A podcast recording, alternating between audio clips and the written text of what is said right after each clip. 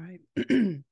so, hey, everyone. Look who we have back on the screen. I am so excited. JB, it's been a year almost, really, that you've been here. How you been? I am great. It is just it's just a blessing to uh to to watch God work in the midst of unprecedented times, right? And uh wow. and so yeah, looking forward to talking about a lot of things, um, including uh, our new book, uh, Spirit of the Antichrist: The Gathering Cloud of Deception, which I know you'll talk about that at some point. But yeah, God is good. We've we've seen a lot of doors open and um, a lot of response. Just got back yesterday, or let's see, Monday from uh, New Mexico, and mm-hmm. spoke three times down there at a conference, and uh, spoke on transhumanism, and that mm-hmm. was really good. And uh, so, yeah, no, we're we're good. I'm I'm great grateful for the opportunity to be on, and always appreciate what you you're doing at Life Clips. Thank you. So, since the last time you were on, we have garnered a lot new subscribers on Rumble. I also have now been on YouTube. Uh, hopefully, when they hear that word that you just said, they don't ban me all right away. no, I'm just joking. So, I would like for you to say hello to our growing family here and uh, just whatever else you'd like to say. I know that you are a senior pastor of Plum Creek Chapel, but anything else you want to let them know who you are? Because there are some people who yeah. know you and then there's not. So give us a little intro of who you are. Yeah, you bet. So uh, I am the founder and president of Not by Works Ministries. We've been around since 1999, and our passion is the clarity, accuracy, and urgency of the gospel message. And uh, we actually incorporated back in 2013, went full time with this ministry and traveled a country uh, speaking at various conferences, mostly Bible prophecy conferences, which is where the urgency part of the gospel comes in. Uh, but everywhere we go, we try to uh, give the gospel very clearly and directly and encouraging people to trust in Jesus Christ and Him alone for salvation. Uh, I am also a pastor, or the lead pastor at Plum Creek Chapel in Sedalia, Colorado, which is uh, near Denver. If anyone's ever in the Denver metro area, uh, look us up. Uh, our website is notbyworks.org, and we link to the church website, uh, which is Plum Creek Chapel, uh, from our website. Uh, but my wife and I have been married uh, 30 years. We have six awesome uh, children and one granddaughter, and um, just so so appreciate the opportunity to to make a living doing what I love, which is teaching the Word of God and uh, sounding the alarm. I heard a great quote. In fact, I think I'm going to use it as an epigraph in my uh, next book that's volume two of this one we're going to talk about tonight. But someone said, Love warns, uh, ignorance can't, and evil won't. Mm. And uh, let me say that again love warns, ignorance can't, and evil won't. So you're never going to get a warning from the Luciferians out there trying to usher in the New World Order uh, and the satanic regime. Uh, if people aren't uh, educated and aware of what's going on around us, they're not going to be able to warn you. But if you love the Lord and you study His Word and you pay attention to what's going on, then you can give a loving warning. And that's really what hopefully we're doing on tonight's podcast. Amen. Amen. Well, again, I'm so thankful that you're here and, and taking time out, which I know you have a very busy schedule. So thank you. Um, so I did provide you with some show notes. So what I'm going to do, I make sure I grab the right mouse. Um, so several weeks ago, a friend and I, Addie Miller, we did a, um, I shouldn't say several weeks ago, a couple of weeks ago on the Greater Reset. And I don't know if you've ever heard of that, um, but it's basically these new age people who come together under the umbrella of the MAGA movement and saving America and all this other nonsense that won't go away. And I can't say the Q word because I will get banned from YouTube. But mm-hmm. basically, greater reset and the Q word kind of blend. Uh, so you've got these church folks on one hand, and then these uh, new age people, all MAGA, MAGA, MAGA, America is the best. So the reason I wanted you on today is I wanted to link new age with the Luciferian agenda. And I know that you have the spirit of the antichrist uh, you have really delved into areas that most pastors as i said in my intro that they don't dive into. So heartfelt appreciation for that. And the reason i get here and this is how my brain works is revelation chapter 17 verses 1 through 5 it is very clear that in the beginning the um this beast which is the antichrist he rides a religious system. Then halfway into the tribulation, please correct me, I'm not mm. a pastor. So then halfway into the tribulation is when literal hell will break loose and demonic activity that even they hadn't seen in the first half. But with that being said, now the Antichrist is shifting to I love you, kumbaya, I'm your Messiah, peace and harmony, to worship me, take my mark, tyranny. I think that's when the tyranny comes um, to existence. What do you think about that before I continue? Yeah, that's that's mostly uh, kind of uh, the correct picture to paint. Now, I believe that the Antichrist, um, who of course we know will reign for seven years uh, from the start of the peace treaty in Daniel nine twenty seven until the return of Christ at the Battle of Armageddon. Um, and by the way, I just did a, a podcast called uh, God's 490 year timetable, in which I explained Daniel 9 uh, just last week. So that mm. people can get that at Not by Works uh, podcast channel. Uh, but uh, I would nuance it slightly different. So a lot of people would agree with you that it's really at the midpoint that Satan indwells the Antichrist. Remember, he's the prince of demons. He's a demon, so he can indwell unbelievers. Um, and he certainly he indwelt Judas. We know that from the Gospel of John, uh, and I do believe he will indwell the Antichrist. But I'm more inclined to think that he's going to do that from the very beginning, and that uh, mm. Satan, who's the great deceiver, uh, is going to kind of lead him. You know, and, and Second Thess two says that the Antichrist is going to work according to the power of Satan. Uh, I think he's going to lead him to sort of tone it down a bit for the first three and a half years. Uh, mm. He's going to be uh, deceiving the world. Uh, he, if, as far as Israel's concerned, it'll be a time of relative peace, even though uh, the sealed judgments and the wrath of God are going to be pouring out all over the earth. So it's going to be certainly a time of great wrath and a great um, geopolitical crisis. Just as it relates to Israel, though, the first three and a half years will be a time of peace. He's not going to turn his sights on Israel. But then you're right, at the midpoint, which both Daniel and Jesus talk about, uh, he's going to enter the temple. He's going to set himself up as God and demand that everybody worship him. Uh, that's what uh, the Bible calls the abomination of desolation.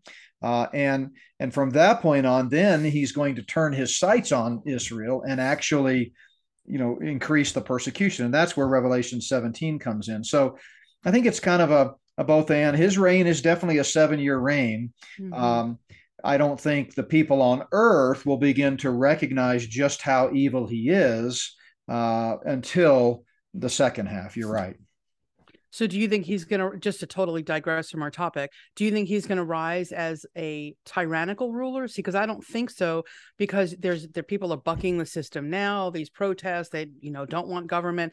So, because clearly he comes with a bow but not arrow so he's coming on some form of peace so how do you besides being charismatic and all of that yeah so you, yeah my my uh my book spirit of the antichrist which just came out in march um actually i spend the first couple chapters looking at every passage in scripture that relates to the antichrist and mm-hmm. developing some characteristics of him. So we do know uh, that uh, he according to revelation 6 1 he is going to he's the rider the first rider on the white horse the first seal judgment and he's going to come conquering and to conquer. So uh, he he is going to be the peacemaker. He's going to solve the you know world war three or world war four or whatever it is by then um, but my uh, my best guess and and we can't know all of the details you know the bible gives us a general timeline and, mm-hmm. and quite a bit of facts but a lot of it is just sort of you know doing our best to compare scripture with scripture and piece it together. So in my book what lies ahead which is a biblical overview of the end times it's actually used as a, a textbook in eschatology classes in different bible colleges and seminaries.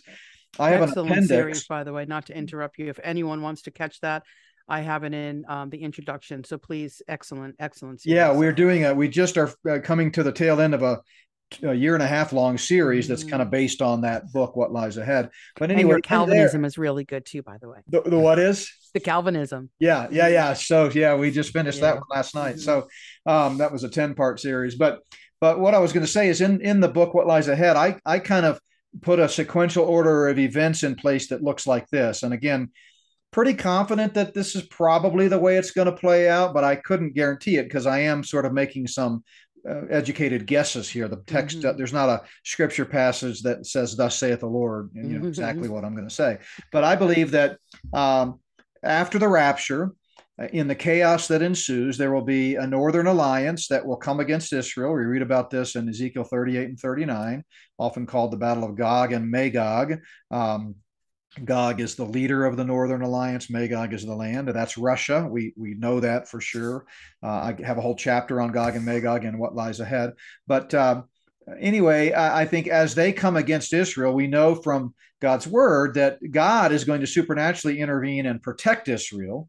Uh, however, according to Daniel, there's going to be a Western alliance uh, that sort of forms to come against the Northern alliance. Now, their uh, secret ambition is to take over Israel the way the Northern Alliance is. Remember that that's God's land. That's the Holy Land. It's the center mm-hmm. of three world religions, and it's it's a there's something special about that piece of real estate. So mm-hmm. in the chaos after the rapture, you're going to have these nations kind of setting their sights on Israel. Well, when the Northern Alliance is defeated, Gog and Magog, uh, by God supernaturally, it's my speculation that the Western alliance takes credit for it basically says see we we prevented you know this these aggressors from coming in and taking israel and it's mm-hmm. my guess that the one who's leading that western alliance is the one who becomes the antichrist and so that's what mm-hmm. propels him to world fame is that he has come virtually out of mm-hmm. nowhere uh, like you kind of alluded to he's not going to be necessarily a prominent well-known world leader he is going to be a globalist, of course, and and and, to some extent, people will will know him because he's running in that mm-hmm. crowd. But he's not going to be front and center until after that battle, and then because of the notoriety that he, that he gains from taking credit for that, you know, Gog and Magog victory, he's going to be propelled to world fame, sign the peace treaty, and at that point, that's what starts the clock ticking on that final seven year period. So that's kind of my best guess at how it's going to play out. And he's a Gentile still, right? Yeah, no question. He's a Gentile. Yeah. Yes. Wow. I know some, okay. some, you know, Bible scholars uh, tend to suggest that he's going to be a Jew. I just can't get there at all. First of all, Antiochus Epiphanes prefigures mm-hmm. in Daniel chapter eight, you know, the Antichrist, and he clearly was a Gentile. And secondly, um, that he's, we know from Daniel 11 that the Antichrist is going to be a, a one who denies the gods of his fathers and we're going to talk about that when we get into new age but he's he's not going to be a muslim or a jew or what he's going to be a pluralist who's trying to bring hmm. together all religions um, and uh, the, the fact that he's a false christ anti-christ anti meaning both against and substitute it means both and the, the antichrist is both uh, shows that he, whereas Christ is the ultimate capital S seed of Abraham, the ultimate Jew, if you want to call it that way, the Antichrist will not be a Jew. So, right, I agree with that one hundred percent. And that really made me think there when you said that about the Antichrist. I've never heard that, so that really makes me want to delve into that a little bit more. Yeah, it's a great thing. I've putting that together and again guys sorry we're digressing but that was really exciting. So but putting that together i can see something like that transpiring because i've always wondered how is he going to rise? How is he going to come to notoriety just even after the rapture? So anyone can come to the scene. So amazing. Yeah, yeah. all right so i want to let's shift back to the um the reason you're here today. So i want to preface this too um i understand i gave you the show notes but everything that i'm going to say regarding names of false teachers that i believe are false teachers. That is not what you're saying. So I want everyone to hear me on that.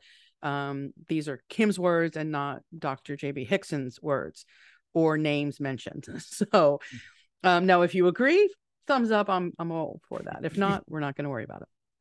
Okay, so I want to read from a very disturbing blog that I found on Kenneth Copeland's website. I think all of us can agree about Kenneth Copeland, Mr. I'm going to live until 120 years old.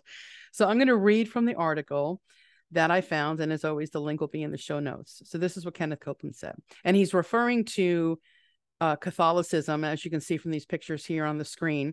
There's a picture of the Pope and all of these people. So he's talking about the guy all the way over. I guess it would be to my right or left. I don't know. He's got the maroon satch around his waist, and then also in the black and white photos, it's Kenneth, this gentleman, and then the Pope.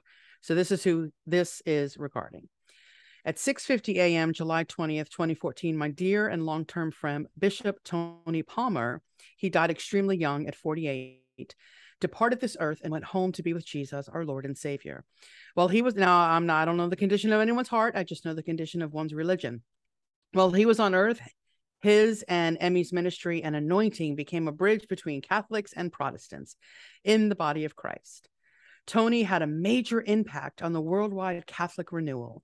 In that role, while ministering and teaching the word of faith in Argentina, and he's not talking the word of faith like the Bible, um, he met and became very close friends with Cardinal, help me with that word if you have it on your screen, Bergoglio, I guess looks good. Yeah, Berg- Bergoglio. Yeah, Bergoglio. Okay, see that. See, guys, that's the pleasure of having a smart person on when well, I am not saying these words. That's yeah, I'm not positive, no. but that's the way I would pronounce it. you're uh, listen. I would trust you because you are very intelligent. So, okay, their friendship grew stronger and stronger until they were more than friends. They became spiritual father and son in the Lord. Cardinal, that name again, went on to become none other than Pope Francis. Mm. So I feel it's all connecting. It's coming to a head. This past, I put decade on the notes. I'm just going to say 15, 20 years, really. I think it's more than a decade. Spirituality is a lie, it's a, a universal religion. And all of these people, I work with New Age people. I just feel like it's growing. They have this form of Jesus that's not even the Son of God, it's a mythical figure. So I would love for you to speak about two things right now. I want you to speak about the dangers of new age thinking and then is there truly a demonic realm because my my impression is when jesus roamed the earth there were demons right mm-hmm. he didn't cast the demons to hell at that moment so when jesus left the earth where did all the demons go i believe there's still demons roaming the earth today and some of them are in people so, your thoughts, really quick, on the dangers of New Age thinking and is it in a demonic realm? Yeah, so um, absolutely, it is demonically inspired, and and those that are promoting it, many of them are demonically possessed. But remember, believers, although we can't be possessed by a demon, we can absolutely be oppressed and influenced by and and so forth. So it's uh, you know it's definitely uh, demonic. Uh, Satan is a liar and the father of lies. He's been a liar, a murderer from the beginning, Jesus said in John 8.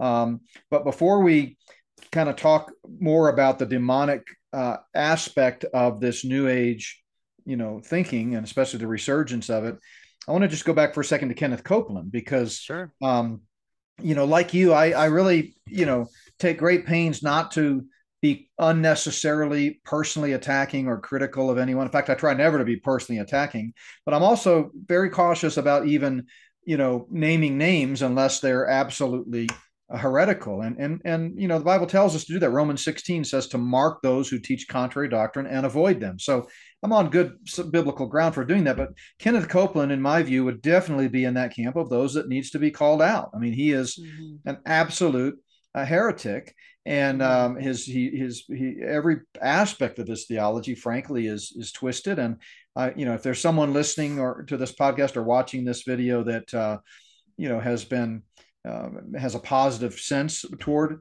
him, I, you know, I mean no offense at all, but I really challenge you to go into the Word of God and evaluate what Copeland is saying based on God's Word. And one other note that's that's more recent that I think li- our listeners need to know a lot of our listeners, um, like uh, Charlie Kirk, who's a conservative pundit, uh, I know he speaks in a lot of churches. Uh, as far as we can tell, he's certainly a believer, loves the Lord.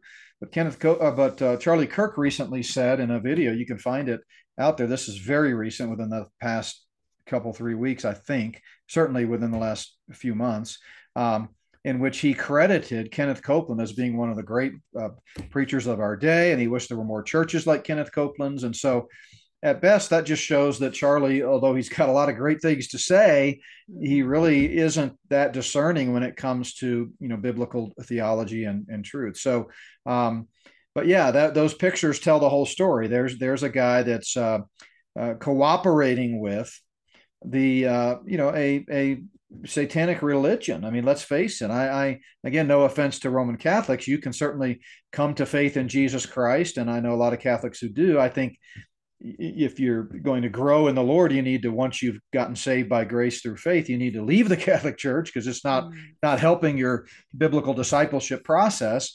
But uh, so I don't want to paint with too broad of a brush. But if you take the time to research what Roman Catholicism teaches about the divinity of Mary, uh, Mariolatry, um, the Immaculate Conception, um, you know all of the you know even the dark side of roman mm-hmm. catholicism mm-hmm. if you know what's going on underground below the mm-hmm. vatican and you know all of that uh, the indulgence the eucharist I mean, what's that? The eucharist. Yeah and the eucharist yeah. So certainly they believe in sacramentalism and you know you're not saved by faith you're saved through keeping the seven sacraments and so forth and so on. So uh, there's no sense in which the new testament church as the bible teaches should be cooperating with false religions. And so, um, but remember, and this gets us kind of back to the New Age discussion, the end times religion is one of pluralism. It's going to be one that the entire world is going to jump on the bandwagon.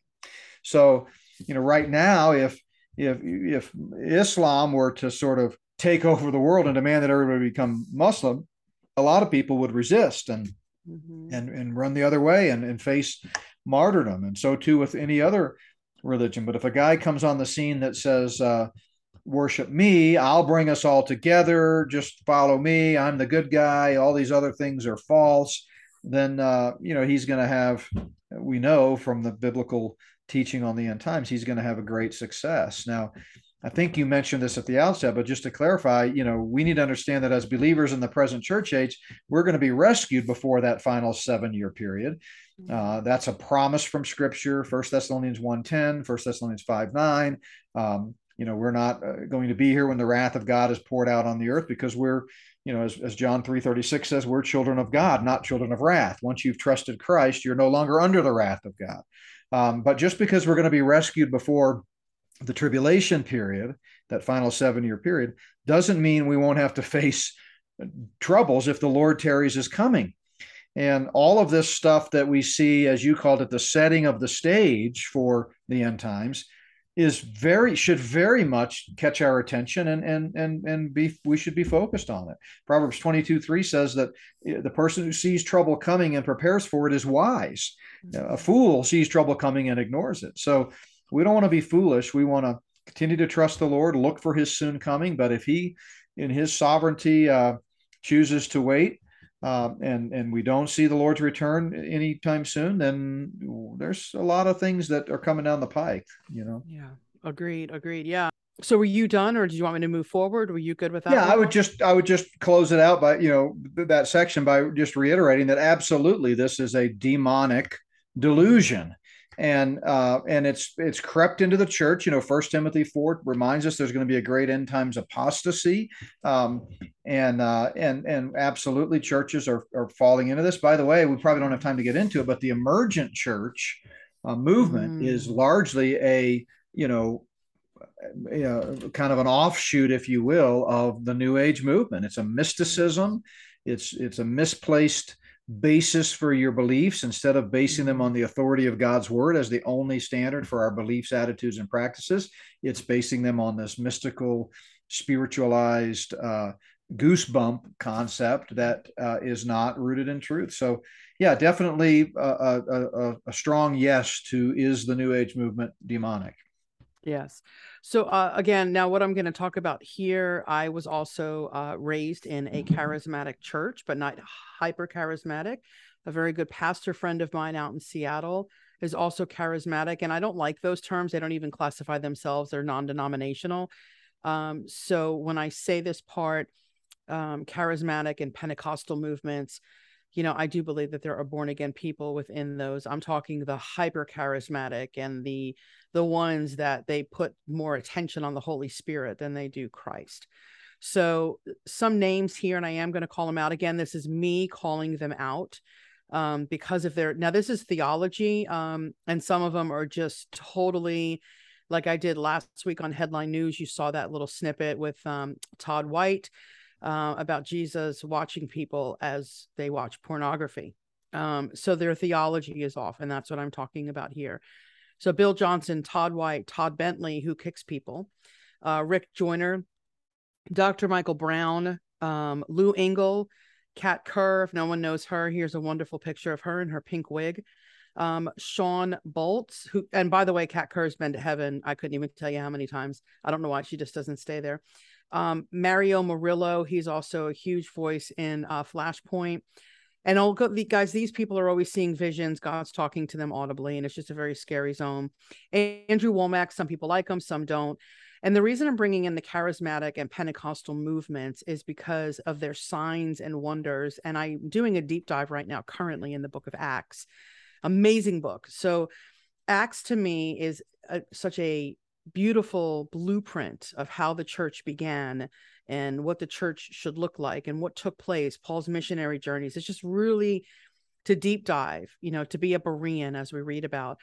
But many times as I'm writing my notes down, I don't see much of the whole signs and wonders. I do see it happening, but we don't see people being slain in the spirit and being whipped with the coat by Benny Hinn.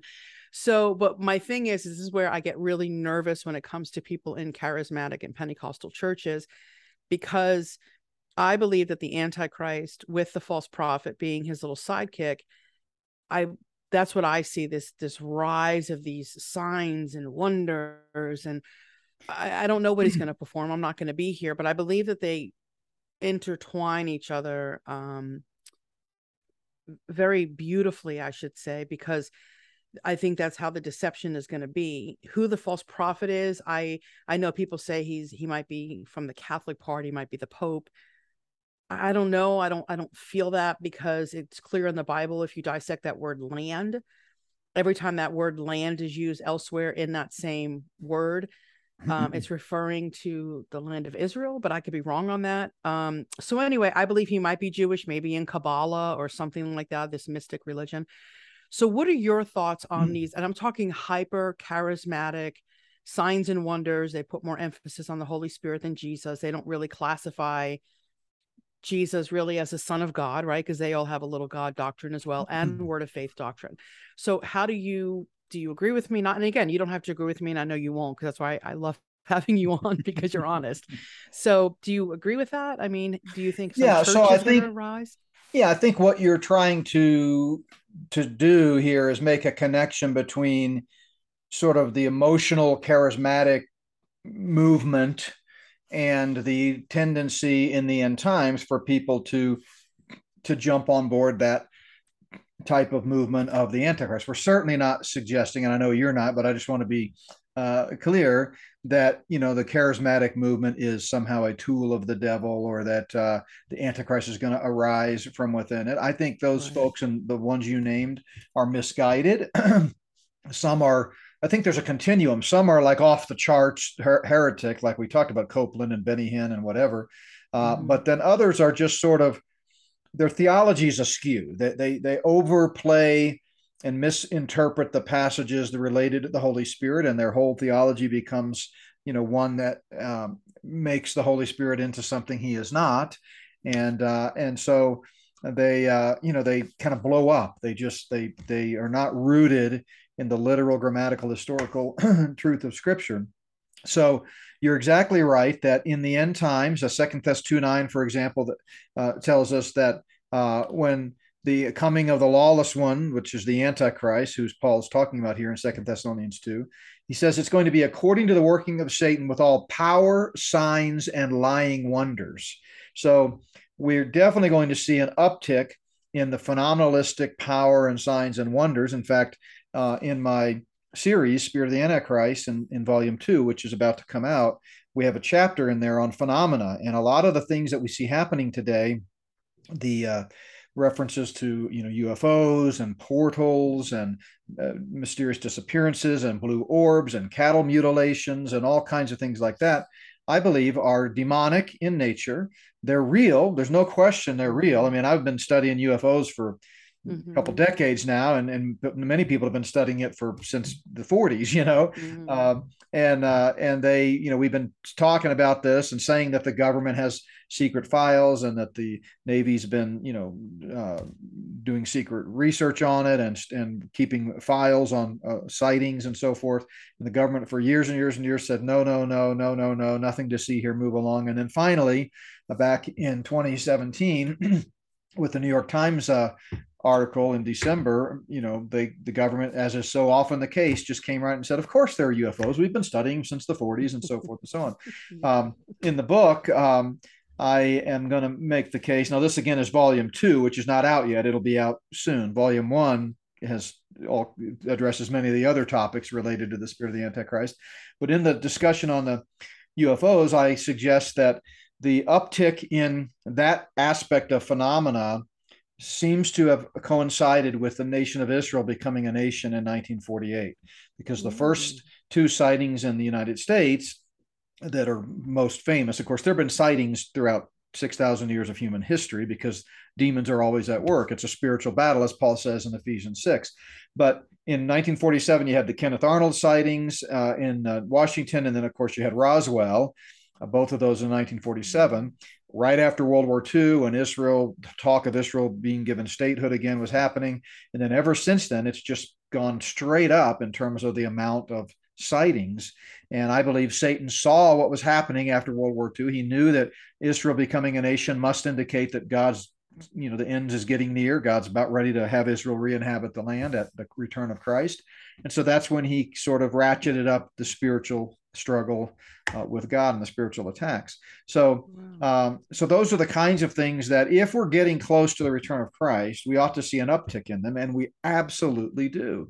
Uh, so, how that connects to the charismatic movement, I would just say only sort of tangentially, and that is that all believers really need to keep a balance between emotionalism and the truth of God's word and and we need to make sure that we run everything we believe and hear and think through the scriptures to make sure that it can be validated and it's it's true.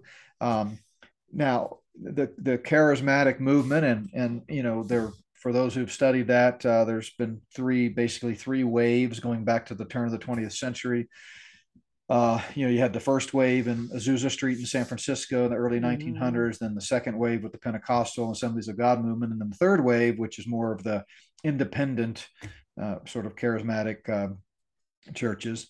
Um, we need to, you know, be to be fair, recognize that, you know, one thing that that movement has done for the body of Christ in general is just first of all to remind us that the holy spirit is alive and well. Now they may have you know misinterpreted some things and and you know they get into some false teaching related to him but i've i've been in i don't know a couple thousand churches and conferences over 30 years of ministry and every state in the country all 50 states multiple times. And I've been in charismatic churches. We'll go anywhere the Lord will let us preach the gospel. So I've mm-hmm. preached in assemblies of God. I've preached in some independent ch- churches. I've preached in Calvary chapels, which are kind of not full blown charismatic. It depends on the Calvary chapel, but Correct.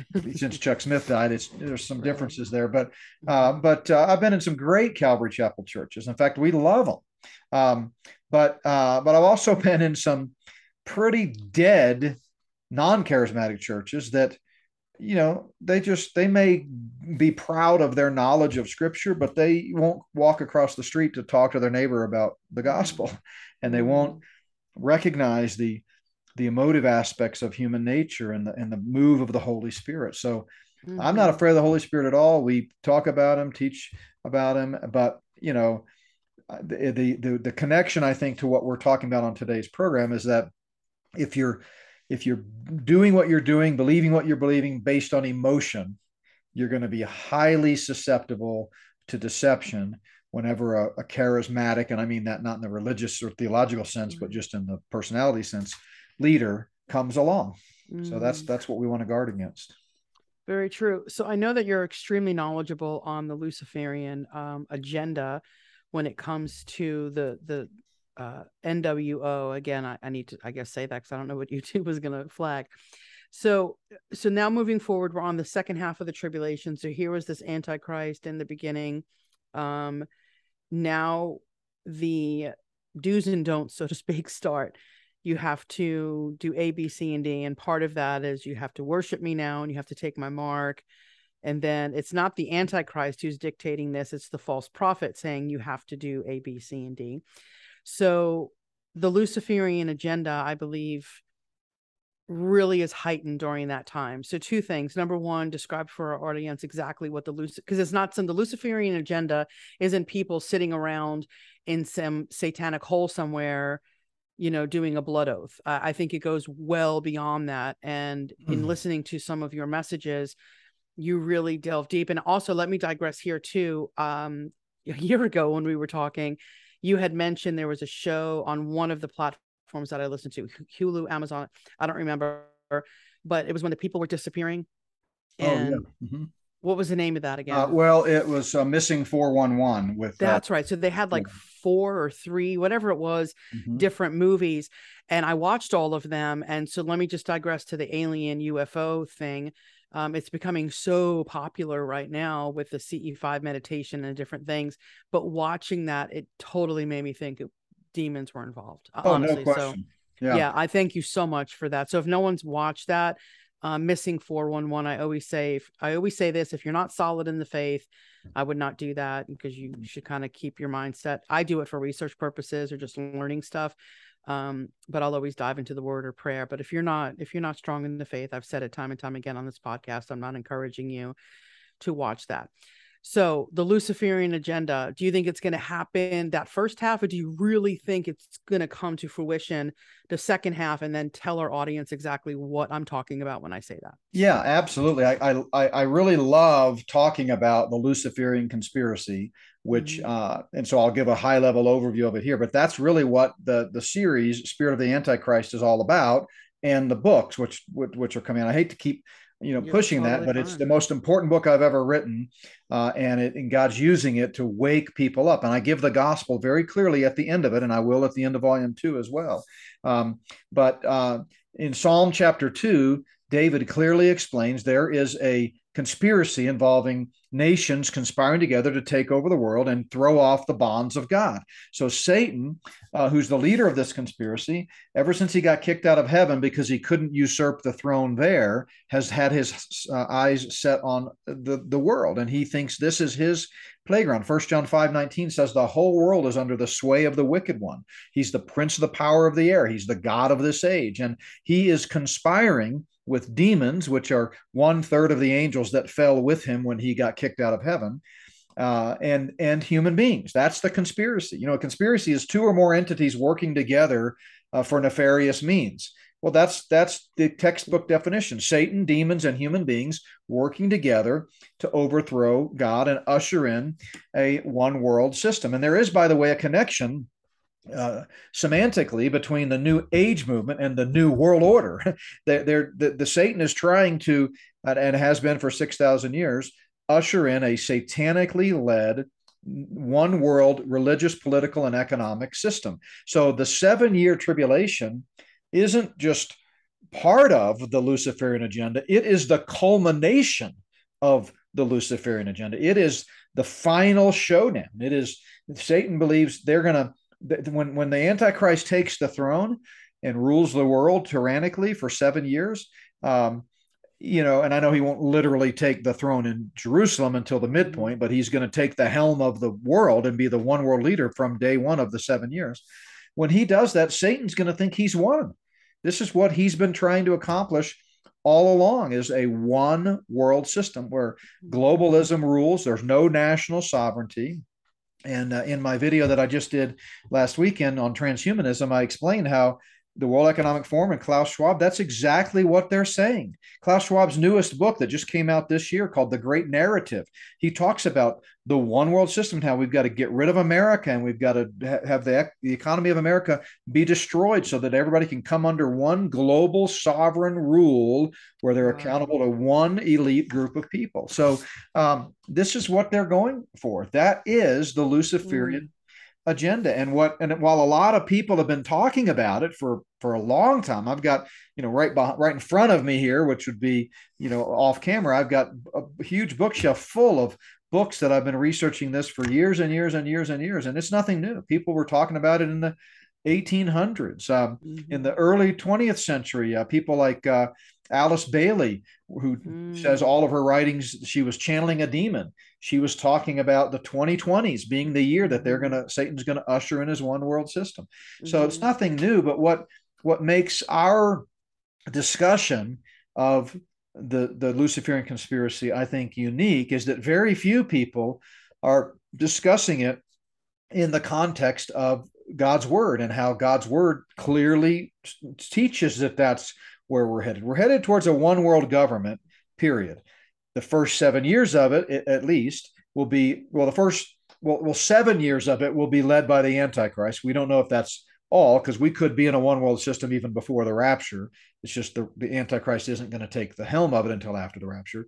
But certainly, you know, the first one world government to come will be satanically led. But then ultimately, the King of Kings and Lord of Lords, Christ Himself, is going to come back, rule in perfect peace and righteousness, and the Bible will have come full circle, as mm-hmm. from Genesis to Revelation, as God's word tells us it will, back to a pre-fall Edenic state of, of perfect righteousness. So, I mean, that's the Luciferian agenda in a nutshell. And so, absolutely, that that the final three and a half years that you just talked about will just be even more intense and more leading up to it. In fact, at the midpoint, Revelation tells us that God is going to banish Satan from heaven permanently. So right now, even though he's been kicked out of heaven, he has the the ability to go back into heaven and talk to God. We we see that, for example, in the book of Job. But at the midpoint of the tribulation, he's banished. Not only that, but at the midpoint, mm. he's given the key to go down to the abyss and release some of those angels who have been imprisoned all this time so that he can harness as big an army as he possibly can for the final cosmic battle. Now, mm he's already lost that battle. He lost it at Calvary. Uh, mm-hmm. but uh, and and going all the way back to Genesis, God told the serpent, who Revelation 12 tells us is Satan. Uh, he told the serpent that someday the seed of the woman, capital S, will will crush your head. So he's known from the very day of the fall that you know he's going to lose, but he just doesn't believe it. And the worst kind of deception is self-deception and you know Second timothy 3.13 says that evil men and impostors are getting worse and worse deceiving and being deceived so these uh, luciferians today and by the way you know they at the top tier in the book uh, the book that's out that you see behind me there uh, we we have a whole chapter diagramming the luciferian conspiracy and at the top tier of it there's six or eight families that most people have never heard of uh, that aren't the face of this globalist conspiracy, but they are really the ones that are praying to Satan, talking to Satan every day. They are sacrificing children and drinking blood. I know that may sound mm-hmm. shocking to people, but it really shouldn't because God's word talks about that happening 2,000 years before Christ in Abraham's day. So, do we think people have gotten better? no, after all these years, it's even worse. So, of course, at the top tier, the Luciferians are getting their marching orders from him.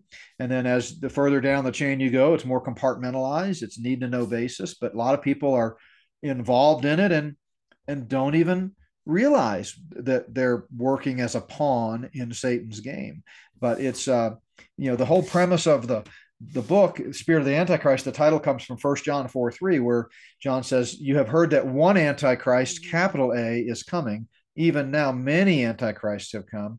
This is the spirit of the antichrist. That's first john mm-hmm. 2 and first john 4 so um, yeah i i think you're you're smart to you know alert your listeners to this reality and to kind of address the religious aspect of it agreed okay so that video there as we saw was uh, with uh, jamie he was i found him through the greater reset talking about people just having like a cult like mentality um, you know, we've seen cults happen from David Koresh to all these other people. So, do you think that when the Antichrist comes on the scene, it will have a cult like mentality? Because I know the Bible is clear that there will be a huge number of people who are saved. So, I don't know. People always debate that, like, oh, we heard the gospel, and then when the rapture happens, all of a sudden now they have a debased mind and they won't ever be saved.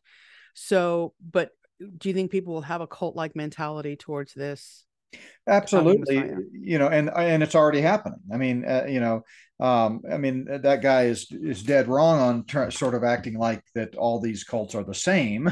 You know, mm. Christianity is the one true religion because it's only through faith alone in Christ alone that anyone can be made right with a holy God.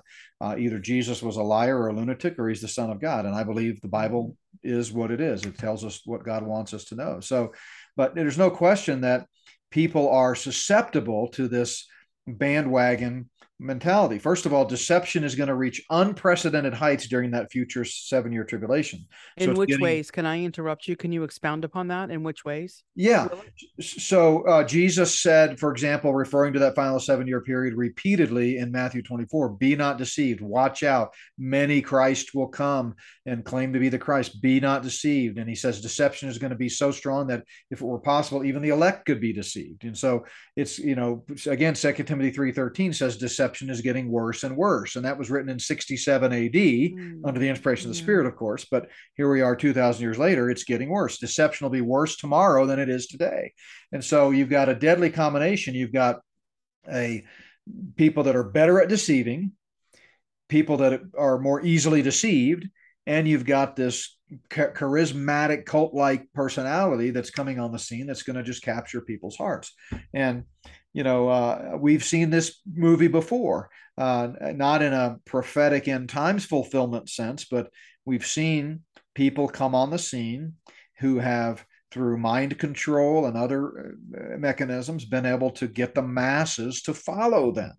And um, so, you know, it's definitely uh, a part of the picture, and I think it just challenges us uh, today. In fact, I was going to read First uh, Timothy.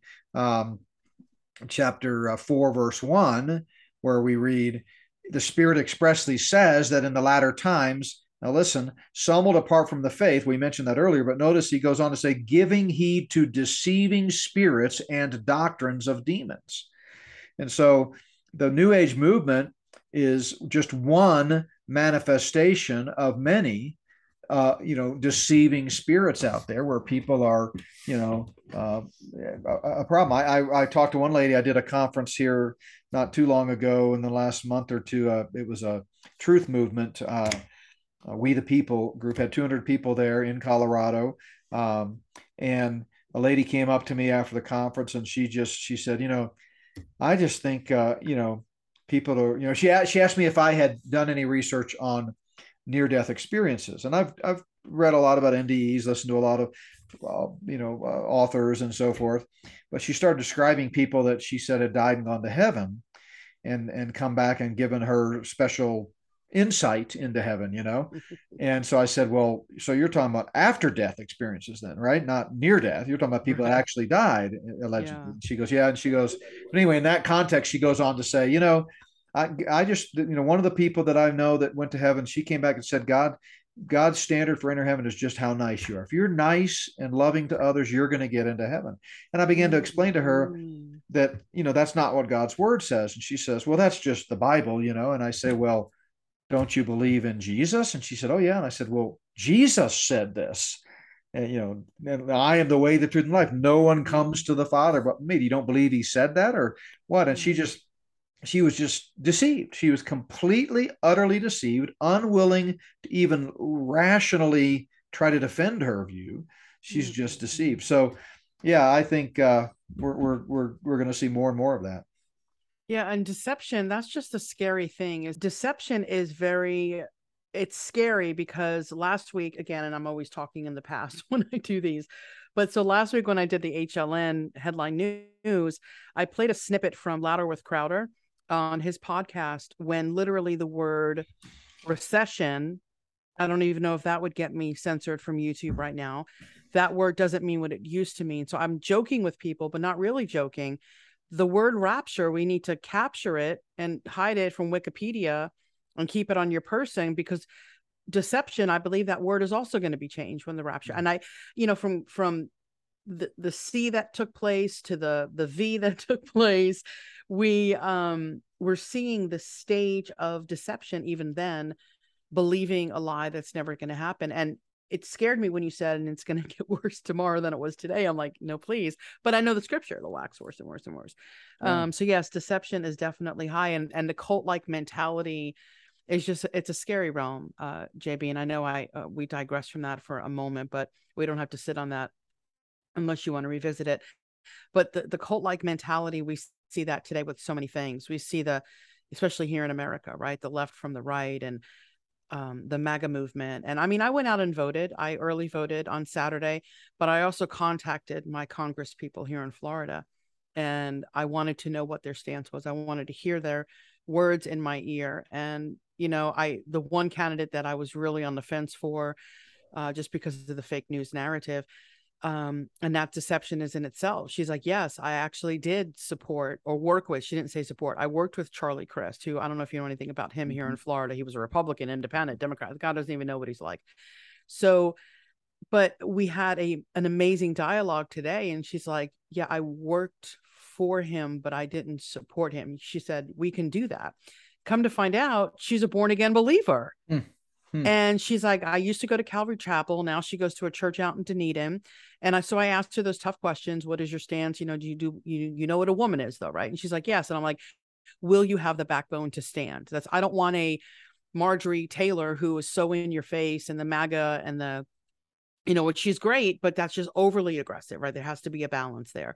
So, but I do believe that we are in this cult like mentality right now with believing lies, believing that you can be whatever sex you think you can be, and you know, um, yeah, that's what I talked about in that transhumanism thing. Eh, you know, uh, mm-hmm. uh, Schwab and many others of the Luciferian elite right now are on record repeating, like Noah uh, uh Harari, uh, Yuval Harari. Mm, he's um, a scary one, though. You have to admit. Totally, right? yeah. Yeah, and they're and they're on record repeatedly saying, and I encourage people to watch that video. Just go to notbyworks.org, and it's still on the highlight carousel. Transhumanism exposed, uh, and it was picked up by Harbingers Daily, by the way. You can get it there mm. too.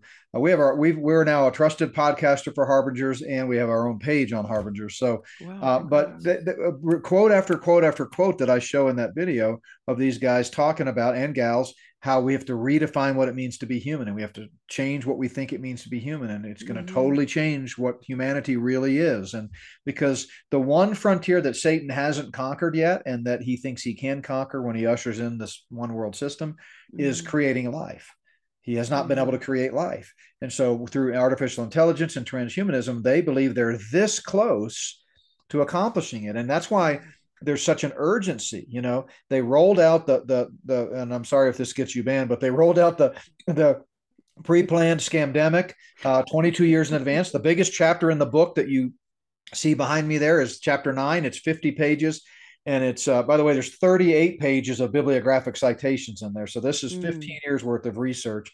But wow. the chapter 9 deals with the big uh, vaccines and big pharma and I, I give smoking gun evidence that the pandemic was pre-planned 22 years in advance and rolled out purposely to advance their agenda which mm-hmm. is to get complete control grid and to it wasn't about the pandemic it was about the vaccine or the mm-hmm. you know gene editing experimental bioinjections as as they're really right. on um, but you know they that that's what they're wanting to do they're they're trying to create life and they're trying to uh, you know to get people to alter their dna mm-hmm. uh, no different than what we saw back in in the days of of Noah. So yeah, exactly, exactly. Um, so what I'm going to do now is I'm going to play the six minute. It's actually six minutes and 23 seconds. Um, this is the second coming of New Age on Fox. Taking on a big debate that strikes right at the core of religion. In 2019, more and more people are blending spirituality and traditional religion. Are, are these two things mutually exclusive, or have some lost their way? Dan Bowens with the second coming of the New Age. Christianity and faith is not blind, it's a reasoned trust. God is the self mankind is divine by nature. So the belief is that God is the substance of reality. We have a global generation exploring life and truth and divinity. New Age beliefs have become common, even among people who consider themselves to have strongly traditional religious views. A recent study from the Pew Research Center found 60%, 6 in 10, held some type of New Age view. We're talking about issues like astrology, psychics, reincarnation, or the belief that there's energy in physical objects like mountains, trees, or crystals. To get some answers about all this, we came north of the border here to Toronto to speak to a man who's lived life on both sides of this debate. I knew in that moment that I was in the presence of of Jesus. It was the moment that changed everything. The atmosphere around me started to change and I could feel in the air that there was something holy and pure around me. Steven Bancarz was reborn. I just basically fell on my face before him and was weeping like a baby, um, basically reaching out to him. And I was witnessing it. But back up. A few months before this tearful YouTube testimonial recorded in his car, This was my dream house, yeah. Um, I bought this back in 2015. to when he lived here.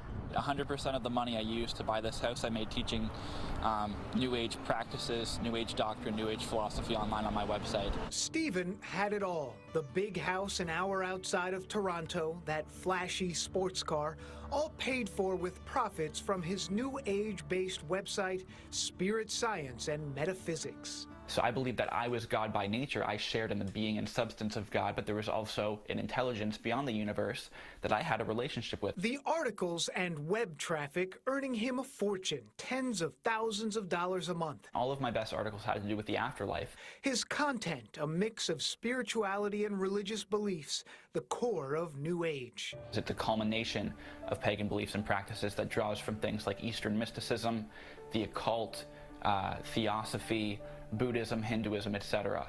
And this really is a prominent uh, type of spirituality in the West right now. It's all part of a modern day metaphysical movement gone completely mainstream. We crave a supernatural interaction, a supernatural understanding of the world, and they're not offered that in society. So then they turn to the New Age. From astrology driven millennials I'm a Leo, not a Virgo, or OMG, I'm a Gemini and not Cancer. to crystal healing subscription boxes and that recent study showing the U.S. witch population has seen an astronomical rise in popularity. This group descending on D.C., sweeping away evil spirits. New Age leans more towards uh, general spirituality, even personal spirituality. 8 billion people on the planet, eight, we can't have 8 billion truths. Something has to be absolute truth, ultimate truth. Dr. A.R. Bernard is the founder and senior pastor of Christian Cultural Center in Brooklyn, the largest church in New York. I'm not impressed with spiritual power. He describes his services as more teaching than preaching. We are spiritual to the degree that we reflect the nature and the image of God. I believe in our faith tradition, and I think most faith traditions hold to the notion that there's something inside of every human being that seeks the divine, that seeks a sense of purpose, understanding. So here we have this study, six and ten people who believe that and consider themselves Christians may hold at least one New Age belief, whether it's reincarnation or a belief in crystals. What do you what do you make of that? Because of social media and communication platforms, uh, more people globally are exposed to these things. It's no longer confined. So it opens to more information coming in for people to sort through and say, wow, that sounds good, that sounds good. And it becomes a menu. Okay, all this other stuff is swirling around. Can't do anything about it. Can't stop everything. Can't turn off the internet. From your own experience, uh, starting small, a few dozen parishioners, and a hundred, and then a few thousand, and then now tens of thousands, it must give you a belief and a, a faith in the word and the power of the structure of the tradition. After a while, people go back to the need for structure, the very structure that they rejected in organized traditional religion. Uh, it becomes important to them because they realize, how do I test this? How do I legitimize what I'm experiencing? Which brings us back to Steven, that life altering moment. And it hits you. It did hit me. I thought God was just some kind of energy blob up beyond the universe somewhere, and I would talk with him and I would pray to him. Um, meanwhile, it was all in vain. It was a moment when he felt the presence of a higher power. My heart was empty. Um, I was living in that house for maybe three or four months, and what happened was my sin started to find me out. So he gave it all up the website, sold the house, the car. He wanted something different. He found Christ. What was going through my mind at that time was the simplicity of it all, the simplicity of Christ. He's who he claimed to be. End of story. I needed to start seeking him for who he actually was instead of trying to fit him into this box of mysticism. All right. So, with the com- combination of those two videos, and then after you're done talking, I want to read a snippet from an article. I feel like there's this growth of spirituality within our young kids today, whether it be my generation, Gen Xers to millennials to Gen Zs, now the alpha generation. And then it also seems like, um, and again, I'm not judging this uh, kid at all. I just hope, like in the beginning when we first heard that, it's always this experience with Jesus. Uh, he did mention the word sin at the end of it all, so I'm truly hoping that he understands his need for a savior. Um, and it's a true when I say repentance, it's not a turning from sin; it's changing one's mind. But I just my heart grieves for this popularity right now of new age especially amongst the church young kids so just speak upon that i mean what would you say if someone into new age was watching this yeah i mean boy that was pretty heavy stuff there um you know that young man um nothing about what he said at least as it made the final you know news uh, clip there uh, nothing about what he said would indicate to me that he understands that Jesus Christ is the Son of God who died and rose again to pay his personal penalty for sin. I mean, the gospel is pretty clear. Uh, more than 160 times, the New Testament conditions eternal life upon faith alone in Christ alone. You don't get to heaven by having an experience, you get to heaven by placing your faith in the only one who can forgive sin and give you the free gift of eternal life. And so, like you, I don't know what that young man's relationship with the Lord is, but clearly he began to see the the bankrupt nature of Eastern mystical religions and this sense of you know energy. But he he talked about how he felt like there was a power in the air. Well, there absolutely is. Jesus, uh, Satan is the prince of the power of the air, mm-hmm. and so it is all around us, and it is deceiving. And I think you know what you're seeing it's almost like a pinball machine. People are bouncing from one false teaching to another mm-hmm. because they're not rooted in the simple gospel message. So simple a child can understand it. And mm-hmm. you know if you don't trust in jesus christ and and put, place your faith in him as the only one who can save you you're not going to be in heaven. That's not me making some personal declaration. That's the word of god. That's the testimony of Scripture. I mean, Jesus said, for example, in John uh, 8, verse 24, he said, Therefore I say to you that you will die in your sins. If you do not believe that I am He, you will die in your sins. If you don't, if you die in your sins, you're going to spend eternity in a literal place of torment called hell. So, uh, yeah, I mean, I, I think um, it really it's it, one of the signs of the times that that we see all around us and i talk about this in the book is this sense of not recognizing there's absolute truth and that you have to land somewhere. And unfortunately people are bouncing from one religion to another. Whoever the most compelling and appealing and snap, you know, jazzy presenter is, they jump on that bandwagon. And we see it in non-spiritual things too. We see it with, you know, um, political candidates. You know, uh, I mean, I, to, to my, and I hate to get too political here. I'm sure I'm going to offend some people with this, but I I've always just shared from the heart. I was stunned back in 2016 that Bible believing Christians would throw their support behind an evil man who made billions of dollars in the porn and gambling industry and was a reality TV star. And while the election was going on, was paying off all of his mistresses and admitting it.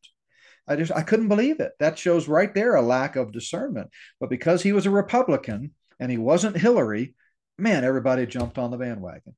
And then he met with 2,000 evangelical leaders in Times Square in Manhattan and convinced them that he was a believer. I, again, I don't know his heart. I don't know if he's a believer or not, but he got everybody to come on board. And and uh, I just it, it's stunning to me. And then of course, what does he do? He gives us the death shot, the uh, Mm. experimental gene altering bioinjection that has killed.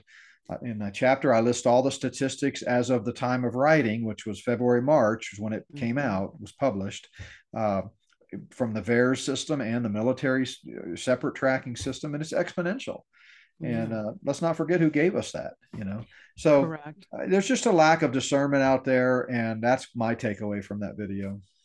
Yeah, and I, I've I mean I voted for Trump, um, but I didn't know that about the you said the porn industry.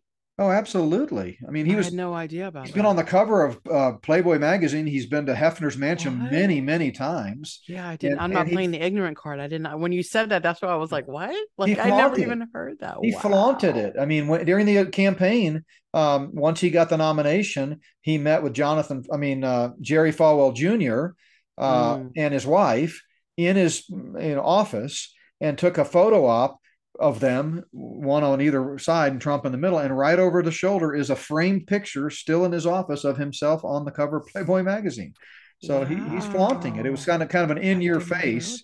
Uh, and he's he was on Epstein's plane multiple times on the plane Mhm. manifest. He was on uh, again at Hefner's. You know, he was a good friend of Hefner, but nobody knows that because all, everybody gets their news from Fox News or some other you know Mhm. conservative pundit. And of course, he was the the guy. He was the Republican, and everybody, oh, he's a good Christian guy, and and you need to just. But I I know people. We're gonna have a section on him in the in in the second book, small Mhm. section at great hesitation because I know that's going to probably turn people off. But I know people that you know that know him, and so we've done our research, and Mm, I'm just telling you, uh, you know, he he's he's not all that he's cracked up to be, but, but right. that's beside the point because to me the whole political system is rigged. It doesn't really matter. I Mhm. mean, it was clearly a rigged election in 2020. There's no doubt about that. And it was clearly rigged in 2016 and 2012 and 2008 and 2004 and 2000. I mean, it's been ever since they went to digital voting, it's been rigged. So, Mhm. you know, I admire people who who vote and vote their conscience. And if you believe your vote counts, you should vote. But Mhm. if you knew what I knew, you wouldn't,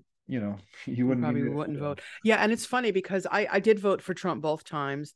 Um, then when that whole and most of this is going to be edited for YouTube, so let me speak freely. So when thanks JB, no but um when the COVID happened and the vaccination, I I mean I looked at people square in the face. I even said it here on this podcast.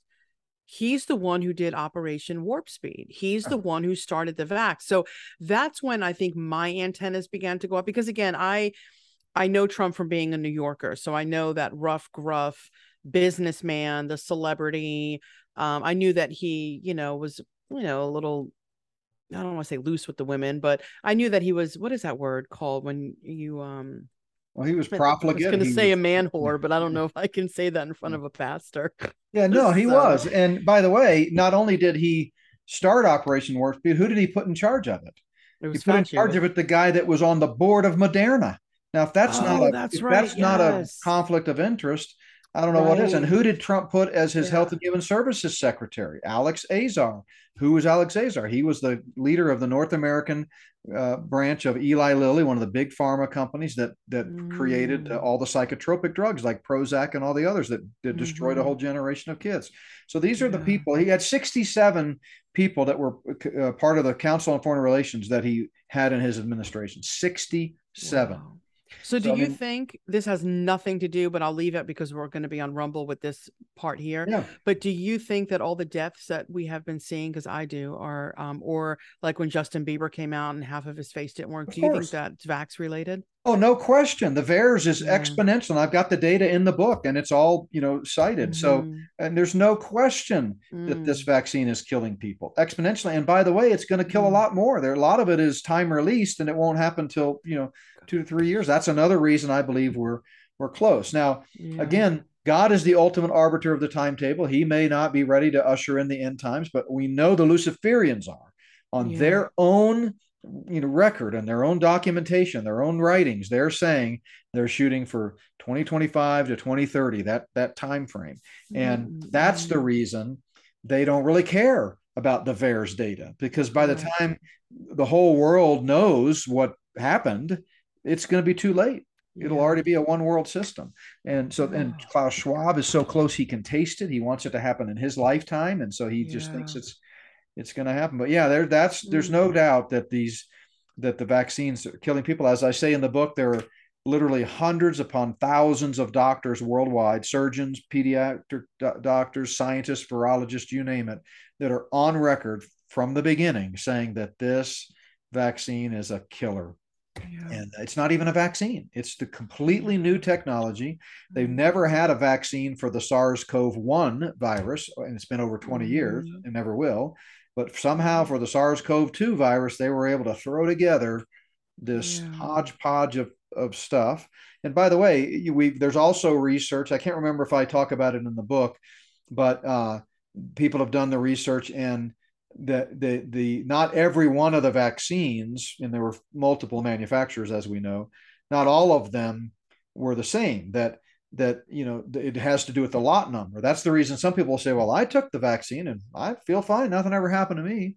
Well, you probably got a placebo first of all, but even if you got a real vaccine, it it wasn't the tainted lot numbers. They they the numbers are striking that mm. all of the adverse effects. They went back and cross referenced all the data from VAERS, the Vaccine Adverse Effect Reporting System, with the lot numbers that were sent to the place where that person got their shot, and and all of the adverse effects are within a few lot numbers. So you know it's it's a conspiracy people need to understand that that satan is alive and well and he's been conspiring to take over the world and this was a oh huge part of it just as 9-11 was a huge part of the overall plan so mm-hmm. too was the the control of virus scandemic no question No, it's crazy. I mean, again, I probably wouldn't vote, but I'm afraid not to vote because I I don't know. I I am on the fence on that, if I could be honest, because I'm like, does my vote really count?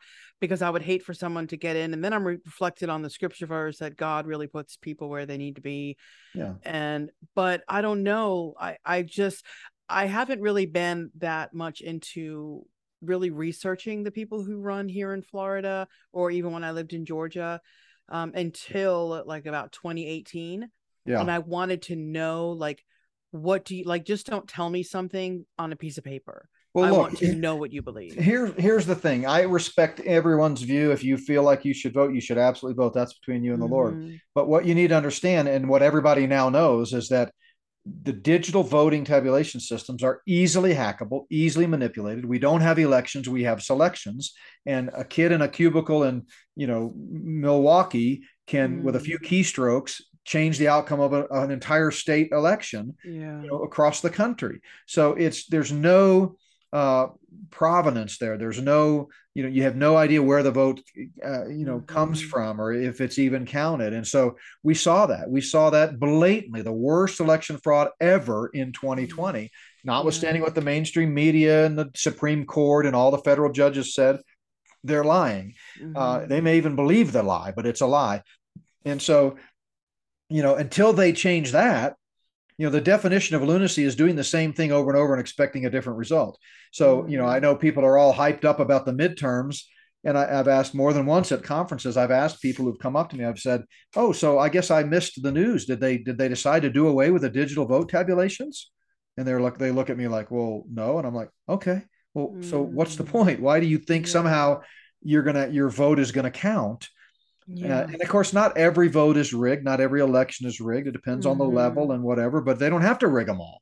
I mean, if you've watched uh, the 2000 Mules, I mean, that's they, they, it's Yeah, so that had- easy. I was going to ask you. My jaw was on the ground after watching that. yeah, I mean, it's, and I've been talking, I was talking about the Dominion voting systems 15 years ago, Ken. Wow. and and and uh the rigged elections and you know there's great documentaries out there. There have been congressional hearings about it. People have actually died. Witnesses have died the day they were supposed to appear before mm-hmm. congress. So there's no question that once it went digital it's super i mean if they can hack into the nsa servers you don't think they can hack into our election servers? It's a no-brainer. Exactly. but people still dutifully line up and pretend like they're doing their job. Yeah. and and and i guess if you if you i mean to me we don't have a moral obligation to vote in a corrupt system i mean they have elections in north Mm. korea and iran Yeah. are believers obligated to vote there no Yeah. because they know that they're rigged They just haven't Yeah. come to grips with the reality that they're rigged here and have been for a long And time. you're right. You are. I, I mean, I, I do agree with you. I think it's just that I can't to what you just said. I can't Yeah. come to grips with that. It's very difficult because I love America. I am so thankful and so blessed that God allowed me to be born here. I just think I'm so disenchanted lately on this country. I really I always knew that this would happen, but I really didn't see it. I thought all of this was going to happen during the tribulation. Yeah. I didn't know that I would actually be witnessing the corruption that I I see today. Yeah, me neither. I mean, I think all of us hoped that in America we would we would be uh, protected from it, but the reality is, you know, our brothers and sisters in Christ across the world have been suffering the worst form of persecution for two thousand Yeah. years of church history. That's right. You, you know, America's only two hundred and forty-six years old. We've been Mhm. incredibly blessed, Amen. uh, Yeah. and if the Lord tarries is coming, we're not entitled to not suffer. So, Exactly. Yeah, that's what I always tell people, like people who um and I've gotten really good at that, not being so I call them first world problems. Oh my gosh, I didn't get the right lipstick shade or right. I, No, I hate whatever the case may be, right? Nail polish. Hey, you never know today. No, I'm teasing.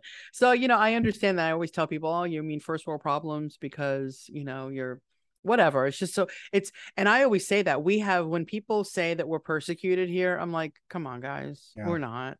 We're not, we're not. Like, talk to someone in North Korea and then get back to me on person. Well, some some are.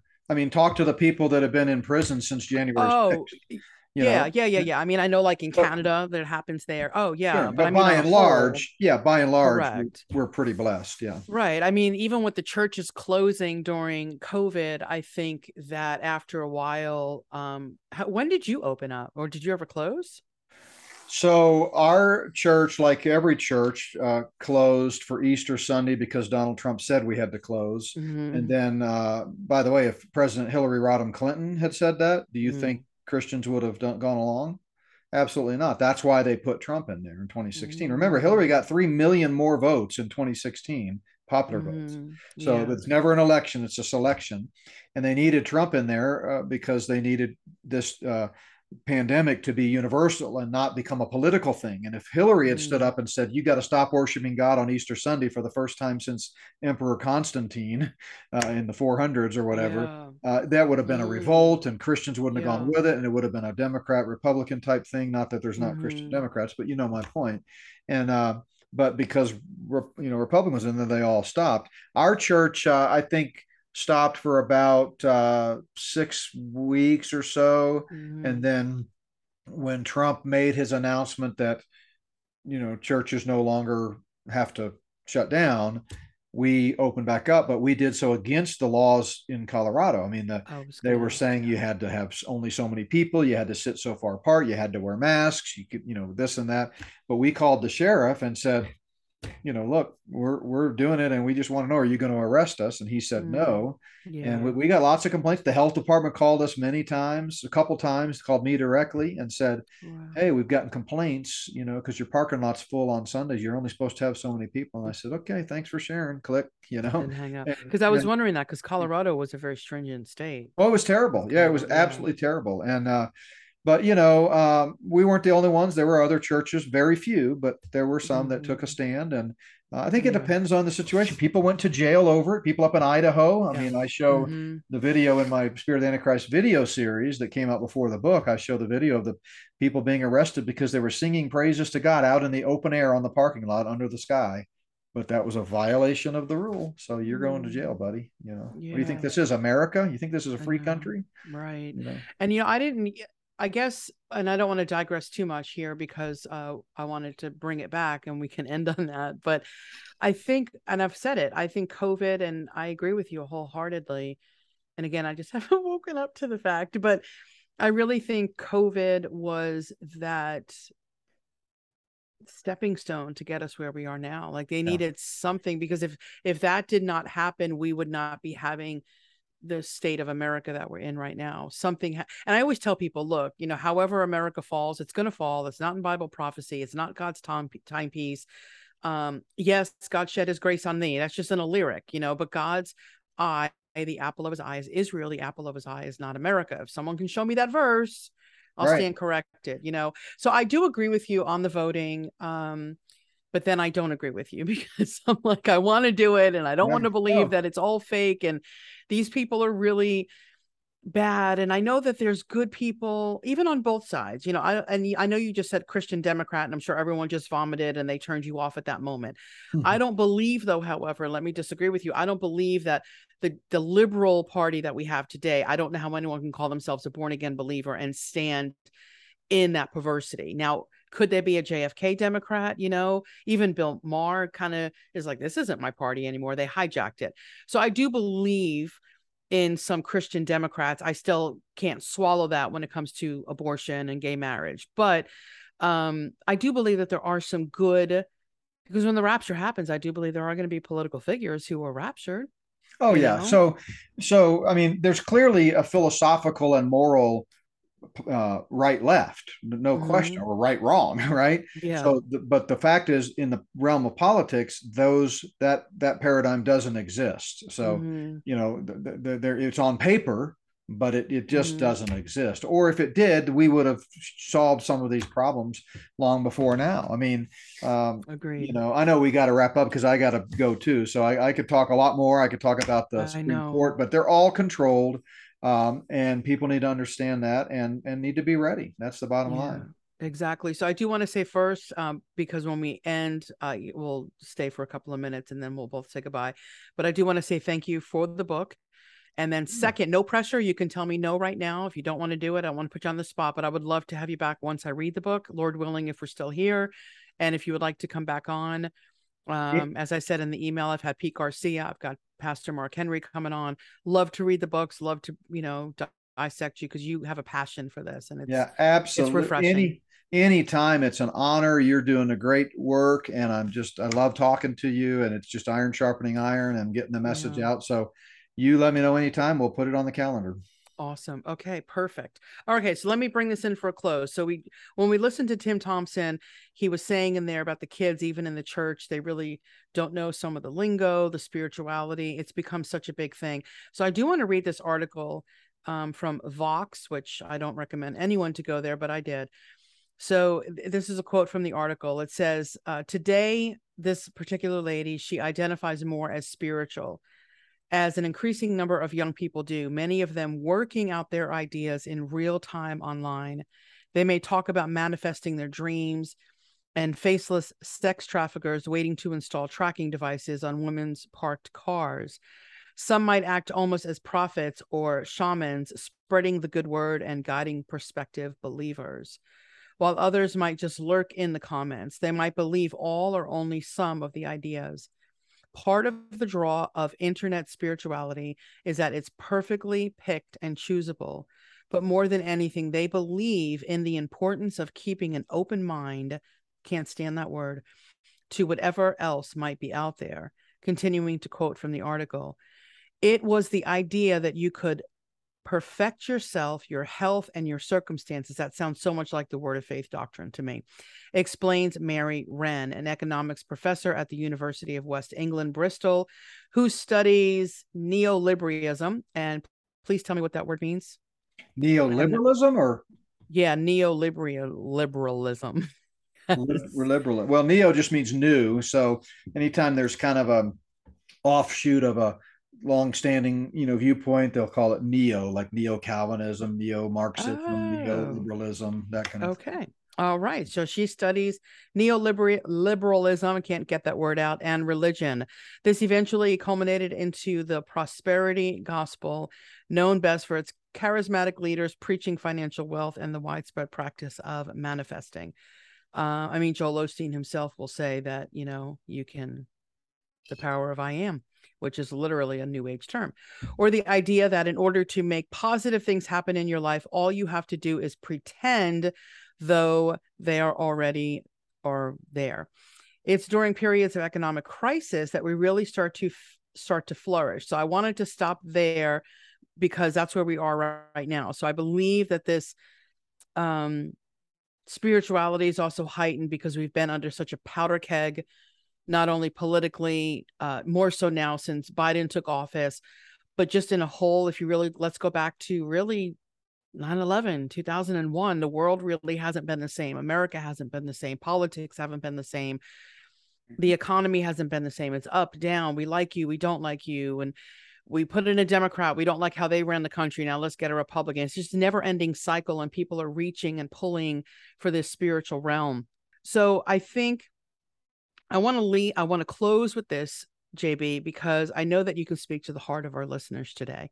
And there's many people within the church who practice yoga, who do meditation, because you know, clearly the Bible says be still and to meditate on his word. Um, and then there's this unsaved generation who was really just bombarded with spirituality and you know centering and meditation and transcendental med- uh, whatever that word is uh, meditation so just speak to people today talk to them from your heart um,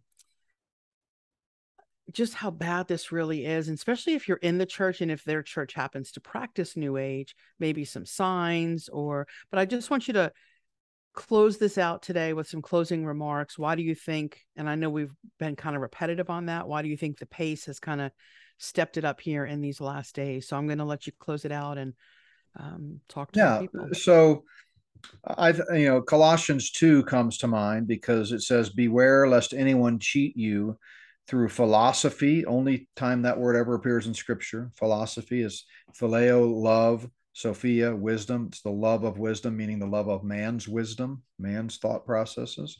Beware lest anyone cheat you through philosophy and empty deceit, according to the traditions of men, according to the basic principles of the world, and not according to Christ. So, uh, Jesus Christ is the only hope for a lost and dying world. Someday he's going to come back. We're going to come back with him. He's going to rule and reign in perfect righteousness over the world. He's going to make all things new, as Revelation 21 tells us. And uh, that's our hope. And that's also the only hope for any listener who uh, may be uh, swept up in or caught up in or being influenced by this some of this new age uh, uh, false religion false philosophy uh, is to come to jesus christ. Jesus said whosoever will uh, jesus said come unto me all you who labor and are heavy laden i'll make you give you rest. And he also then revelation 22 tells us whosoever will may come drink of the water of life freely. So the bible ends with a, a great invitation. Um, jesus christ died to pay your personal penalty for sin. Uh, he paid a debt he didn't owe because you owed a debt you could never pay.